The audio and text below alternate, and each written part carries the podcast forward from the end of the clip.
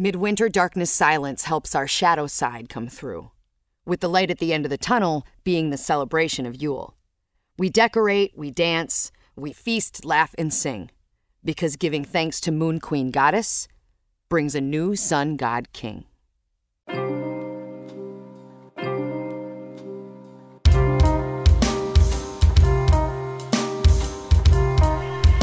Are you ready to light up the sky?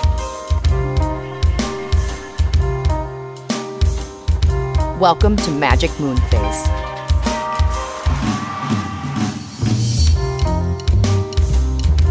Hello again, witches and wizards, sisters and misters. I welcome you all back with open arms, good vibes, jazz hands, and all the magic, sparkles, and glitter. Welcome back to a very special episode. You'll love it. You'll love it. I'm going to be full of those stupid dad jokes, so get ready.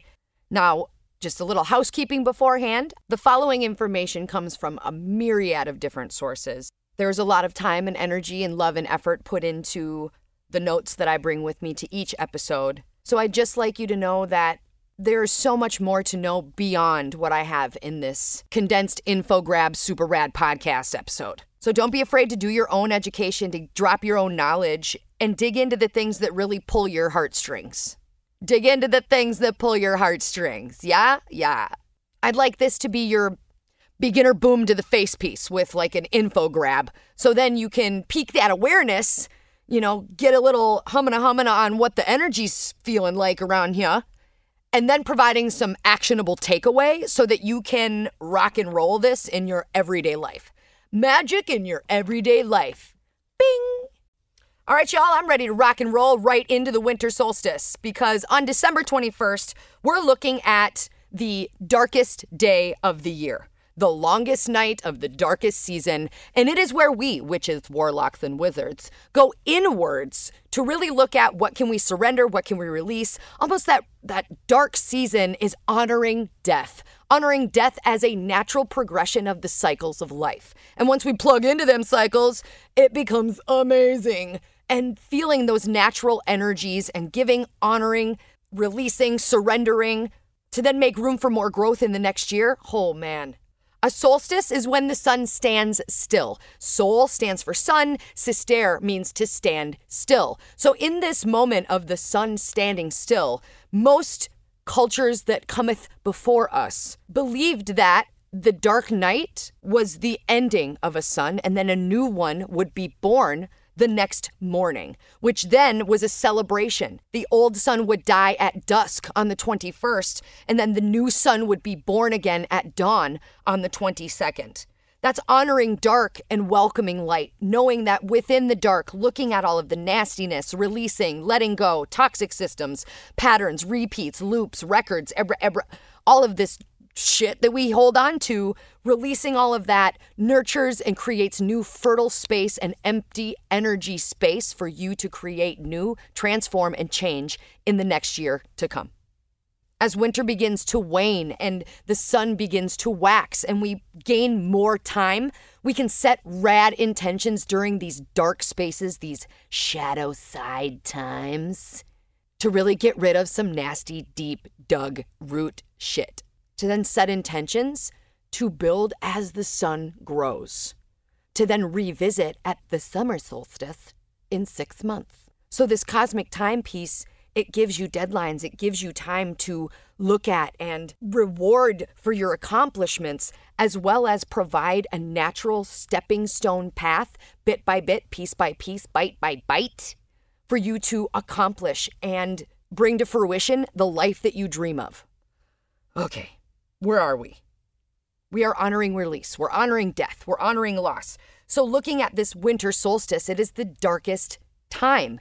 It is a brilliantly natural energy to look at the darker pieces of yourself, to look at the darker pieces of the year. What did you love? What did you lose? What did you let go of? Because after every end is a new beginning. And finding that new beginning creates this spark of hope, of growth and transformation, which is exactly what the winter solstice is all about. Knowing that with the dark comes the light. Solstice celebrations are actually one of the oldest celebrations of humankind. You know, Druids, Celtics, Um, they celebrated the festival of fire. And throughout the darkest night of the year, they would light bonfires. They would celebrate the god Saturn of agriculture and harvest. It was celebrated with fire and the sun because it's used as a cosmic timepiece. That's how they learned when to slaughter their cows, when to uh, drink their wine or make their beer when everything was fermented. It's when they knew how to sow and plant and seed, uh, checking and preparing for the winter ahead, when to mate animals this was the life that they lived. So they're giving thanks for their abundance. They're giving gratitude for the sun coming again. So to celebrate, they created the Festival of Fire and gathered in feast, in harmony, in peace. During this uh, Saturnius or during the celebration of Saturn, people would actually call truces or they would drop quarrels, they would drop grudges, they would actually stop wars for this festival so that we could all have peace and harmony and joy within this season. Even masters, when there were slaves and masters going on, the slaves would prepare the meal, but then sit down so the masters would then serve the slaves, almost like a reversal or a rebirth or a restart. There were feasts, there was entertaining, there was gifts, family gatherings. We were decking the halls with evergreen and mistletoe and all of that jazz. Does it sound familiar to any of you out there? Hmm. Let's get into that later. All in all, the celebration of Saturn, the festival of fire, the festival of light, was to honor the goddess giving birth to a sun god and to really review what happened over the last year, what were your successes, what were your struggles, what were your shitty records that held you back. And looking at all of that crap, we can release it and then celebrate moving forward into knowing that winter and this darkness will one day be over and spring is coming again. This solstice and this darkness symbolized the beginning of winter. It was a time to look inward, it was a time to use the energy for introspection and gratitude, because then within that would light the spark of hope and growth for the year coming round the bend. So, how do you use this energy? Let's do some actionable steps and then we'll move on to Yule. The winter solstice being the waning winter, the midwinter, that time to look inward. It's a brilliant time for personal awakenings, for being in that quiet, solitary energy. Now, remember, the winter solstice is only one night, the 21st into the 22nd. So, to really connect with that one night, and really dig into that deep shadow side to then find the gratitude and the introspection, to stop talking and start listening to yourself, to step out of the sun Whereas more the masculine energy, the nine to five, and step more into the moon, the feminine nurturing energy, to kind of release the year, set intentions for the next year, and let go of your past. Let go of the toxic, either within the last year or all of the traumatic ancestral root traumas that we deal with. Because only in darkness can we really feel secure and find ourselves to then bring it to the light. So really embracing that darkness, that's what the winter solstice is for. So how would I set up uh, an altar or celebrate for the solstice? Ebra, ebra, celebrate for the solstice. Ebra, ebra. December 21st evening, dusk, into dawn on the 21st morning is when nature renews its energy inside and when we can all feel a shift in energy and renewal on the outside. It's when the light starts to grow again. It's when the sun starts to wax and the night starts to wane. Winter starts to wane. And some great questions to ask yourself during those times of introspection would be what did this year bring? What did I learn? What did I lose? What did I love? What did I let go? Elsa, let it go. What surrender or release do you have to give to the moon this year as a clean slate to start for the next one? What are you inviting in to replace that energy, right? We can ask the gods and goddesses for that specific energy that we can invite in. And as the moon is giving birth to a new sun, what do you kind of want to bring to fruition or, in quotes, birth within this next year as well? Some questions if you dabble in the tarot. If not, you can ever ever this forward. If you're doing tarot spreads, pull out the death card and really kind of meditate with it. What is something that you need to release? The death card does not ne- necessarily symbolize death, it symbolizes the release or need to get rid of something that is holding you back. So within that death card, yeah, it means a whole hell of a lot more than that. But for this right now, we're looking at what do we need to release, let go of, sever, cut, or allow to die within ourselves or around ourselves so that we can have room for super rad awesomes in the next year cometh. Boom, chika, chika, boom, chika, chika. So, spending some time with that death card and really digging in deep to that shadow side. If you are a solitary witch, wizard, warlock, right, these rituals, these intentional actions are so powerful that they go up into the ether. So, what kind of things can we do? How about a bonfire all night long, Lionel Richie? All night long. Because the Yule log, right, we'll get into Yule log here in a bit, is to honor the Festival of Light, to honor the Festival of Fire is a brilliant way to start off and honor winter solstice. If you are unable to light a bonfire or don't have a space in which to do that, burning candles safely, witches, safely. Burning candles er were all around you to honor the dark with the light is such a beautiful way to Spend time with the dawn. Spend time with the new sun god that was just born. Spend time with yourself in that quiet solitude, or share it with a coven, share it with a partner, whatever that looks slash feels like for you. And another one that I've actually done before is uh, singing to the sun as it awakens, maybe in an incantation or a spell. Yet I've said certain words that rhyme because I like riggedy rhyming, but then putting them to a melody and singing the sun awake is such a powerful place to be in those moments of honoring your dark and honoring your light. Another way to release some stagnant, nasty energy would be to burn some dry herbs. Burn some herbs, you herds. Burn them babies in the fire and also with the intention of releasing stagnant, nasty, stuck energy that doesn't serve you anymore. Or if we're not into fire whatsoever, a good one would be to turn off all of the electronics no phone, no laptop, no alarm clock, even. Turn it all off, pull all the shades, and be in complete darkness with yourself sit in that complete darkness because when we sit in darkness is when we can find shit that we won't look at when we're in the light because we're in spotlights, right? People are watching us, judging us. Oh my God, what do they think? What do they say? Oh, blah, blah, blah. When we're in the sun, when we're in the light, we don't get to listen like when we're in the dark. So challenge yourself. Darkness creates space for everything and nothing all at once. So set some intentions in the dark so they grow with the waxing sun. As the days grow, your intentions grow. And then we can check back at the summer solstice to see what you did with your badass. Cosmic time, peace. Uh, uh, uh. If you are not a solitary witch at all and you want to share the winter solstice with somebody, bring a coven over, bring some partners over, bring your family over, and celebrate with releasing the year together chatting about, talking about, and releasing, letting go of, and opening up that communication and that connection with your family, with your roots, with your ancestry, and with the people that mean the most to you. Disconnecting to that sun, male, masculine energy, kind of like the here and now energy, is such a powerful feeling when you then connect to the dark or the female, more nurturing, supportive, more forever and always intuition energy so you have your sun and you have your moon, and you have your light and you have your dark. And honoring both of them, as well as the dark and light within yourself, is such a powerful act. So I challenge you to feel and see what that would look like for you. Now, if you were to put together an altar, just to throw together something for the solstice, I get it, no problemo. Here's a couple things you can throw on there with love and intention, PSicles. Some evergreen, evergreen, pine, a wreath. The wreath symbolizes a circle of life and death, rebirth, or everlasting life, evergreen, everlasting life.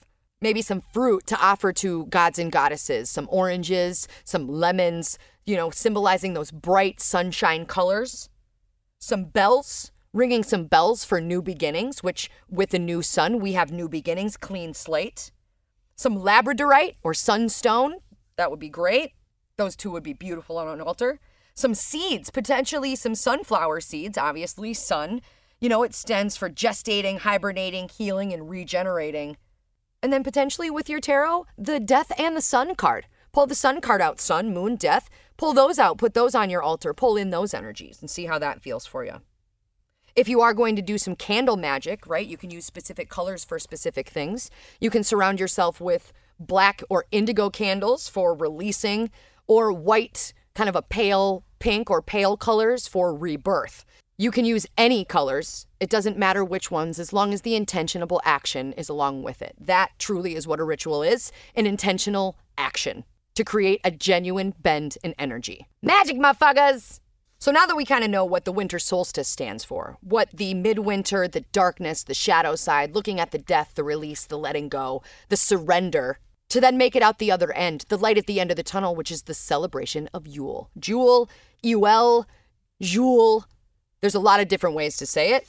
Yule is originally the 12 days of devotion to kind of set up a new year with a genuine intention. It's a good way to connect with those around you, to celebrate, to feast, to give, to be grateful for the darkness, and celebrate the light that we know is coming with the spring.